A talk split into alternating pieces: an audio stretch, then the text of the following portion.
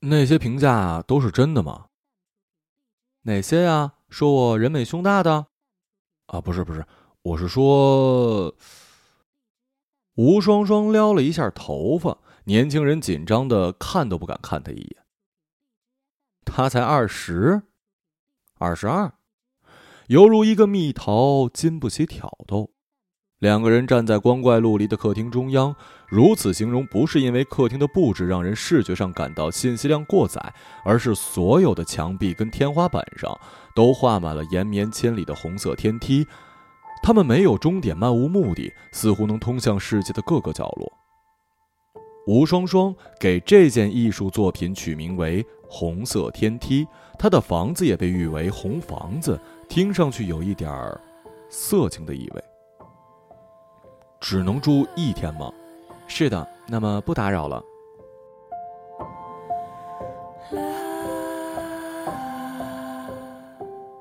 吴双双把钥匙交给年轻人，关门离开。现在都讲网红经济，那么他毫无疑问是民宿预订软件上的头号网红房东。名下只有一套房源，非常符合饥饿营销的概念。在墙壁上用油漆作画，纽约视觉艺术学院的身份无疑给了他极大的加持。红色天梯运用了彭罗斯理论，在二维空间里展现三维空间里不可能实现的场景，充满了诗意与极简主义的神秘。订房者趋之若鹜。更重要的是，有人说，通过红色天梯，你可以回到过去。但只有一天，吴双双只愿意给慕名前来的人们一天的时间。他深知良缘虽好，不可久留。很多人不这么想，有人赖着不走，有人以差评相威胁，有人哭哭啼啼的说了一些伤心的往事。吴双双都一视同仁，告别上一个，迎接下一个。见识了这么多的租客，吴双双不难猜出每个人来这里的目的。就拿这位年轻人举例吧。可能刚刚失恋，可能要回到过去追忆往昔美好的光景。当然，吴双双一直对回到过去这件事不置可否，认为红色天梯不过是一种心理暗示，意外的触发了某个人回忆过去的梦境，从而一传十，十传百。他也在红房子里待过，甚至整宿不睡觉盯着自己的作品欣赏，但没有一次回到过去，相反，得用遮瑕笔去盖住黑眼圈。吴双双作画的初衷源于她在一个雨夜看到网上流传出某网红的性爱视频，其中的男主角正是自己相恋两年的男友。借助酒精的力量，她爬上了多功能的折叠梯，将脑海里的原始冲动画了下来。醒来之后，世间便有了红房子，吴双双也由此成为网红，显得有一些讽刺。吴双双敏感神经不留情面，符合大众对艺术家的通常印象。他甚至在一个答问会上以骄傲的口气回应对自己作品颇有微词的观众：“我的批评家们通常短命。留学七年，生活方式跟思维习惯已经完全被改变。每年回来短暂的停留，吴双双也只偶尔在家里与母亲聚少离多。他忙着策展。”聚会、艺术沙龙，尽情燃烧自己的生命，所以他总想发表一个声明，说你们都被骗了，这里压根儿不能回到过去。但是，几乎每一个租客在结束短暂的旅程之后，都会向吴双双表示感谢，说那是他们人生以来非常美妙、非常有意义的一个夜晚。吴双双心里哭笑不得，声明的事儿也就暂时的搁置了。或许红房子就是很多人的希望与寄托所在，自己说什么都不能玷污它。直到母亲离世，父亲刑满释放，波澜不惊的生活才有了新的变化。在中国的影视剧里，常常能看到以下类似桥段：什么恋人探监、亲朋好友探监，然后大家抱作一团，哭得稀里哗啦，这都是胡扯。吴双双在这方面有发言的权利。他知道非直系亲属不得探监，也就是说，在父亲吴真犯下故意伤害罪度过的这二十年牢狱之灾中，唯独他跟母亲才有权利通过层层的审查与父亲见面，但母亲跟吴双双却从来没有这么做过。父亲在吴双双十岁的时候进去的，那一两年里，他很嗜睡，记忆变得模糊不清。父亲是大学建筑系副教授，在吴双双童年时常带她去学校，让吴双双待在自己古色古香的办公室，有一只非黑即白的猫陪着她，自己则出门给学生上课。后来长了年岁，母亲才把真相告诉吴双双：父亲因为系里副教授转正的名额被同仁巧取豪夺，精神出了问题，下狠手把对方打得断子绝孙。很多人感慨父亲斯文扫地，知识分子下作起来比土狗之辈还要厉害。人言可畏，吴双双跟母亲卷入了巨大的漩涡中心，于是母亲带着她背井离乡，前往了陌生的城市。真相充满了讽刺，因为母亲是一位学识渊博的心理医生，她最擅长的工作就是让人忘记伤痛，重新开始。父亲进去以后，母亲便带着吴双双离开故乡，所以吴双双不知道父亲被关在哪儿，情况变得怎么样，只通过每年寄来的照片看到父亲的样子，一个戴着圆框眼镜、面容消瘦却严肃的男人。不仅如此，母亲还对吴双双进行过一两年的治疗，生怕他像那些过早失去父母的孩子一样，对这个世界充满愤怒。所以吴双双并没有在这件事情上受到多大的刺激。不过嗜睡、记忆变得模糊不清，都是治疗后的产物。吴双双很难界定母亲对父亲的态度，在家绝口不提父亲的名字，也从来不去监狱看他，倒不像是憎恨，更像是惋惜或者一种约定。吴双双问过母亲很多遍这个问题：父亲是怎样的人？母亲避而不答。却在两年前一天接完电话之后大哭，哭得酣畅淋漓，身体状况就此一天比一天差。仿佛母亲是在跟什么人进行比赛，终于比过了，身体状况也松懈了。吴双双以为父亲去世了，母亲摆手告诉他，父亲很快就要出来了，出来接自己的班了。吴双双听得莫名其妙，感觉父母在联手演绎一出苦情大戏。难道自己是赵氏孤儿？母亲在临终前会告诉他一个血海深仇的秘密？故事并没有这么狗血。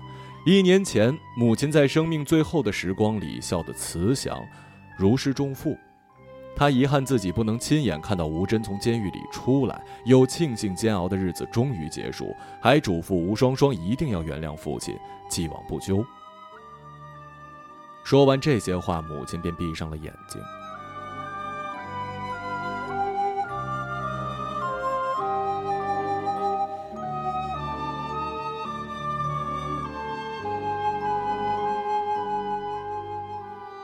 疑团全部留给了吴双双。什么叫煎熬的日子终于结束了？这些年母亲因何事煎熬？难道说当年是父亲替母亲扛下了罪责？各种各样的猜测纷至沓来。夜晚睡不着的时候，吴双双就会揣摩母亲的话。但可以肯定的是，母亲一定偷偷去监狱里看过父亲。这一年，吴双双过得倒是较为狗血。男友劈腿跟人跑了，自己率性而为成了网红房东。在父亲即将出狱的最后一百天，吴双双开始倒计时，就像高考似的给自己一种紧迫感。她通过母亲知道父亲被关押在何处，但没有提前去看望，只是托人口信告诉父亲，二十年后他们将在红房子见面。这也是母亲提出的要求，她希望吴双双不要回到过去，永远不要踏足故乡的土地。那一两年模糊不清的记忆，恐怕就是吴双双无法回到过去的原因吧。但对他而言，父亲的回归更像是解谜，让吴双双能够知道母亲究竟是什么意思。红房子是母亲生前居住的地方，父亲到的比自己预想中还要早一点。寒暄过后，父亲第一句话就让吴双双有一些不高兴：“你怎么把家里弄成这样子了？这是艺术作品，跟你说了你也不懂。你有住的地方吗？”吴双双早就考虑过这个问题，虽然她现在单身，但让父亲住回家是断然不行的。如果让一个脱离社会二十年的人自生自灭，那过于残忍。所以，年轻人恐怕是红房子的最后一位客人。吴双双决定无限期的暂停红房子的业务，让这里成为父亲的落脚点。我住这儿，双双，我可以住你家，我会烧饭，会卫生，不给你添麻烦。不行。你还是就住在这儿吧。吴双双说完，放下钥匙就离开了。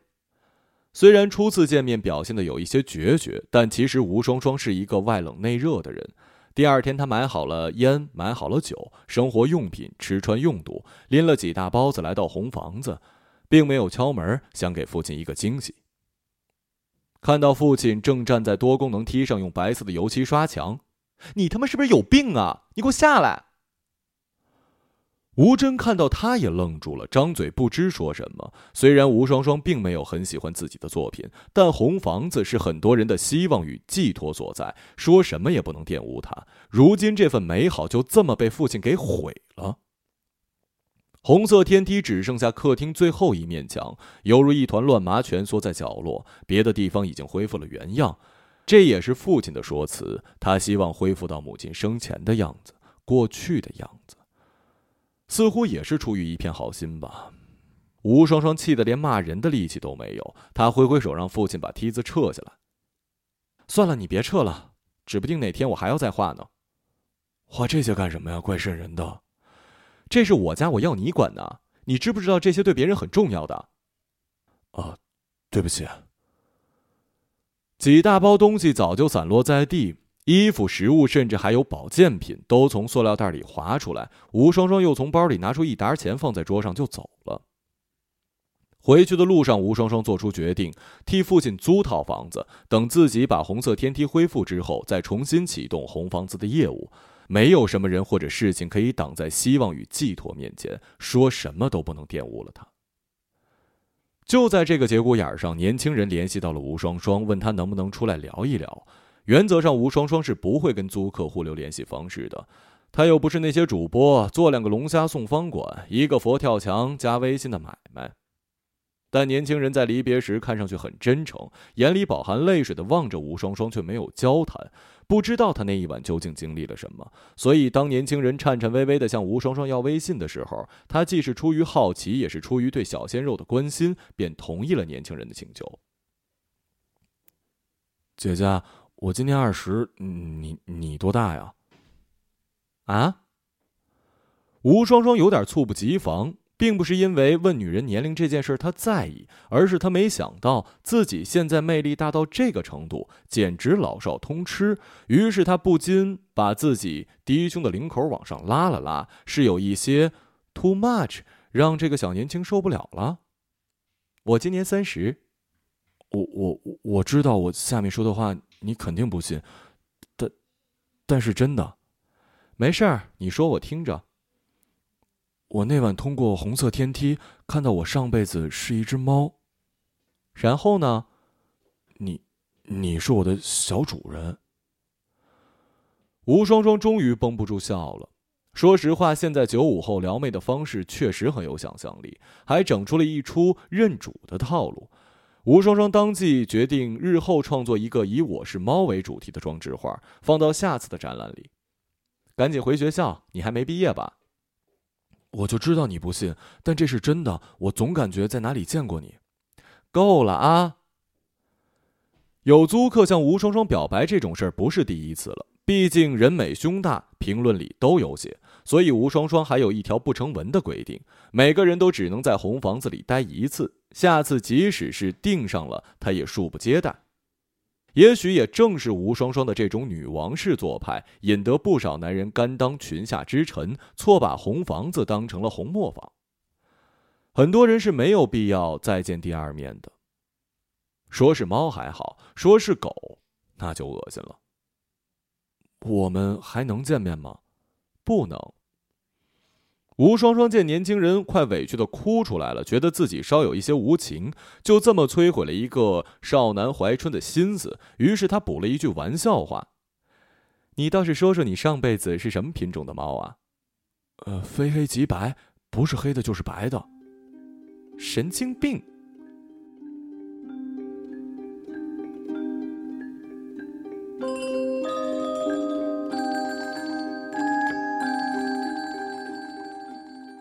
吴双双像是被人拍了一记脑门，气得起身离开。回家之后，吴双双便气消了，还有一些自鸣得意。毕竟被人表白是一件值得骄傲的事儿，还是被这么一个看上去人畜无害的小男生……哦不，不不不，是一只小猫咪。他觉得重启红房子是更有必要了因为那是他接触世间百态的窗口。身为艺术家，他必须去了解这个世界美好的一面、丑陋的一面，然后把这些呈现出来，不做表态，让人们去选择看哪一面。所以几天后，吴双双跑去跟父亲摊牌，他想把红房子重新挂到网上，租给来自世界各地形形色色的人。年轻人的话在吴双双的脑海里一直没有退潮，他心想自己不会真的念念不忘吧。为了尽快打消这些杂念，吴双双得接触新的租客、新的故事。他非常耐心地把 Airbnb 这种新潮事物介绍给父亲。虽然父亲已经脱离社会二十年，但是知识分子的接受能力毫不含糊。我帮你租个房子，租个好一点的。住你这房子真能回到过去吗？吴双双指着墙壁，告诉他：“这就是艺术作品的力量。”父亲很是茫然，尽管自己半信半疑，但此时此刻，红房子就是一种信仰。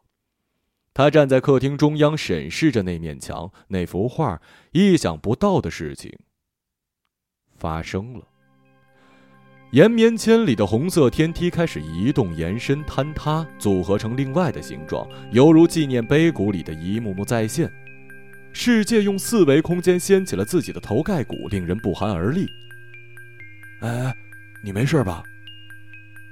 你刚刚有没有看到墙上的天梯在变化呀？双双，你是不是眼睛花了？吴双双相信自己没有眼花，她看到了不可思议的事情降临。也许她刚才很快就要回到过去，回到嗜睡的年纪，模糊不清的记忆里。父亲却推了推他，一下子打断了追忆的进程。看来吴双双跟父亲真的是八字不合、命里相克。这才几天的相处就处处犯冲，要不然父亲怎么会在他十岁的时候就离他而去呢？我还是给你租个房子住吧，红房子是我的一个爱好，你爱信不信无所谓。我我信，我信我信。你知道我这些年都在干什么吗？你是艺术家，你的那些展览，你妈都带小册子给我看过。他以前在家从来不说你的事儿，也从来没有跟我说过他会去看你，怕影响你啊！我毕竟是坐牢的人。吴真说到后半句，声音落下去，眼神像是被大风吹过的蜡烛。他在临终前说：“煎熬的日子终于结束了”，是什么意思？他一个人抚养你多不容易，是我不好，害你们俩吃了这么多年的苦。吴双双看得出父亲在骗人，他一定有秘密瞒着自己，埋藏在过去。秘密也许也藏在画有红色天梯的墙壁上，藏在被我们所熟知的真相里，藏在二十年前父亲所任职的那所大学。吴双双做了一件大胆的事儿，他驱车回到了二百公里之外的故乡，回到了那所大学。二十多年过去之后，没有人再认识他。二十年足够把一切抹去。吴双双以看望老师的名义询问了在校的学生。得知父亲当年工作过的教学楼已经被崭新的现代化办公楼所取代，举目四望，这里没有一点旧的东西，犹如浴火重生的凤凰。呃，我都二十多年没回来了，学校如今变化这么大呀！为了编造自己二十年前就上大学的谎言，吴双双自称自己已经四十多岁，此举再次引得一群小男生瞪大了眼睛。你可以去操场那边看看，好像有个什么以前的雕塑挪过去了。在操场的角落里，吴双双看到了墙壁上的景象，红色天梯是真实存在的。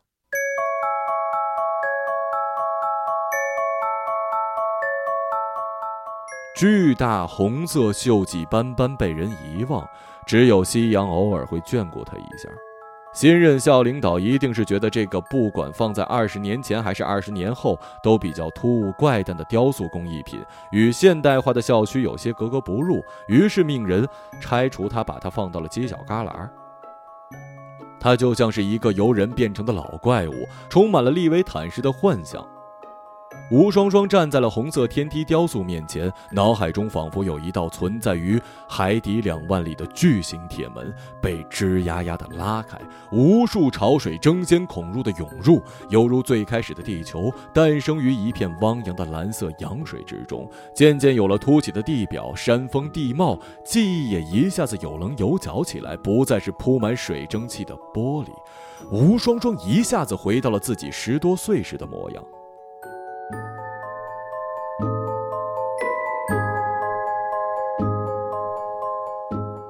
知了叫不停的午后，父亲在办公室跟一只非黑即白的猫玩耍。这时门外有人敲门，吴双双凑近炎热的窗户，看到是同系的副教授张叔叔。虽然不是父亲，但吴双双总算盼来了人跟自己玩，也就忘了父亲那句古老的咒语：除了我之外，谁都不要开。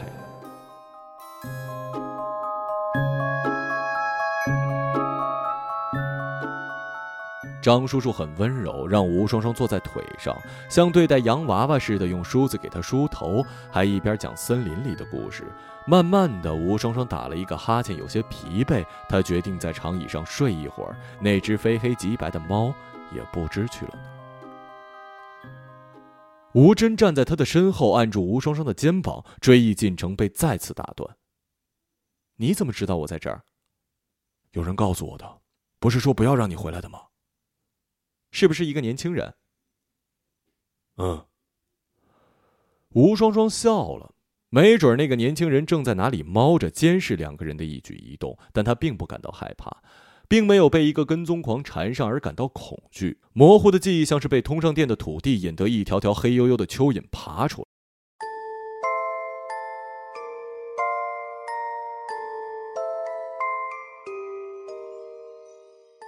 剪彩之日，吴双双就站在父亲身边，仰着脸。每个人都走过来跟父亲握手，祝贺他设计了一个特别的作品，以及有一个美丽的女儿。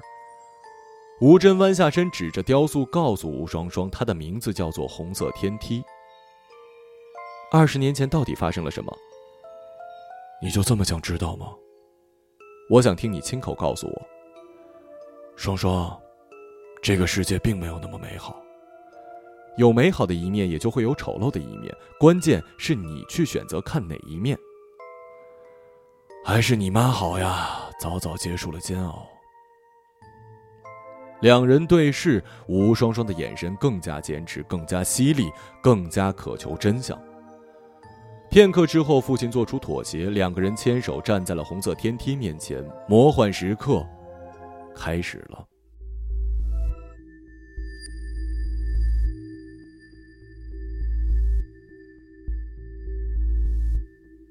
红色天梯犹如巨人苏醒，挣脱引力的束缚，扭动身姿，变换形态，最终变成一条长长看不见尽头的隧道，直挺挺地摆在了两人的面前。吴双双鼓起勇气，踩了一脚面前的隧道开关，两个人回到了二十年前，画面一闪而过。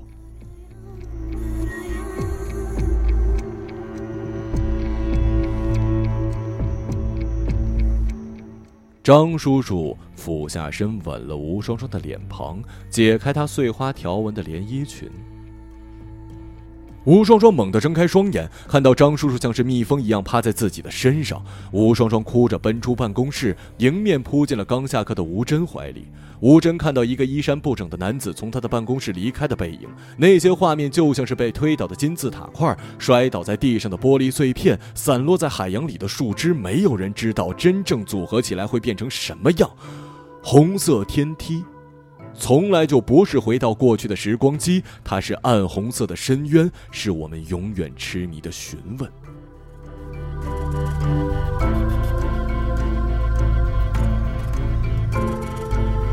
我就说嘛，你干嘛要把家里弄成这个样子呀？吴真甩开吴双双的手，像个孩子似的抱怨。他一下子老了许多，脸上的皱纹像是沙皮狗似的揪在一起。面前长长的看不到尽头的隧道，仿佛从来没有出现。夕阳慢慢的把红色的天梯影子拉得好长好长。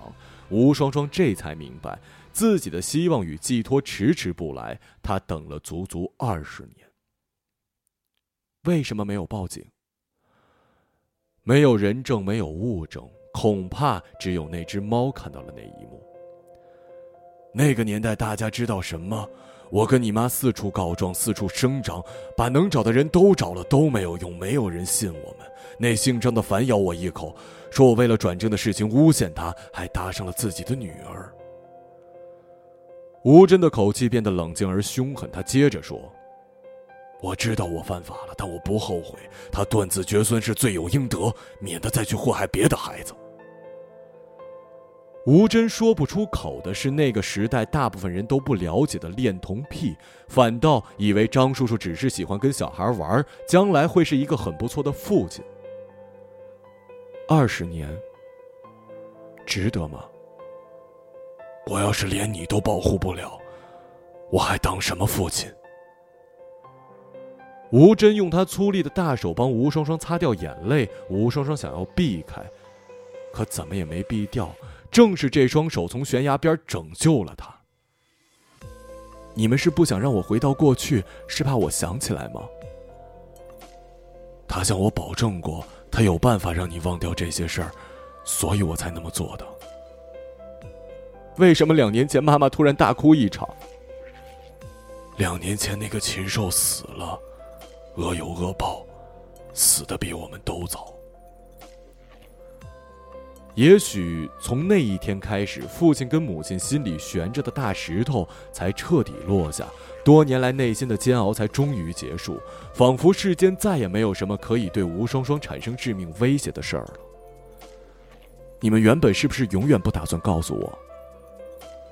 知道了，心里总会有疙瘩的。两人拥抱良久，没有说话。母亲是非常优秀的心理医生，父亲是前途无量的建筑师。他们不愿默默接受命运的捉弄与安排，毅然选择了抗争。尽管这是残酷的，但没有牺牲就不会有胜利。这个谎言值得他们用一生的约定去维护。红色天梯就是他们最后的精神堡垒。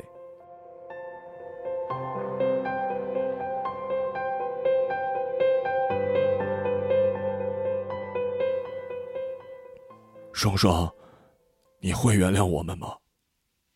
二十年前你养的那只猫是什么颜色？我想想，不是黑色就是白色。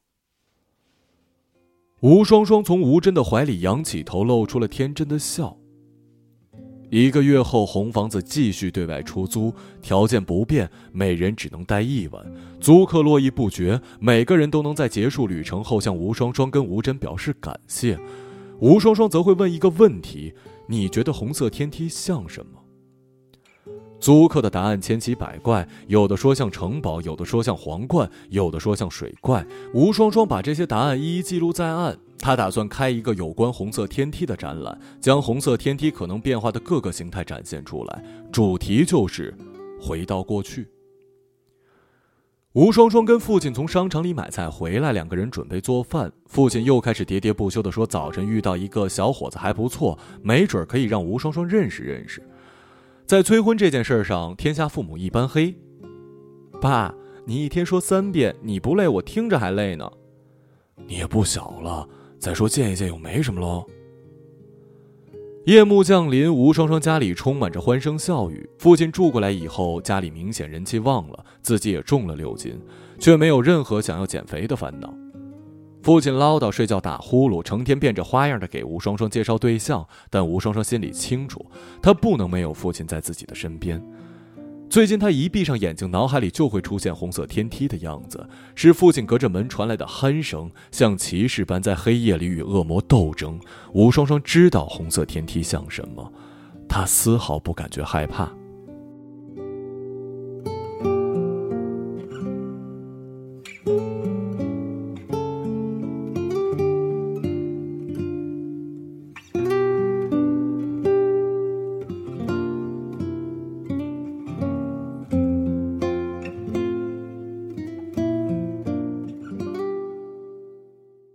一个朗读者，马晓成。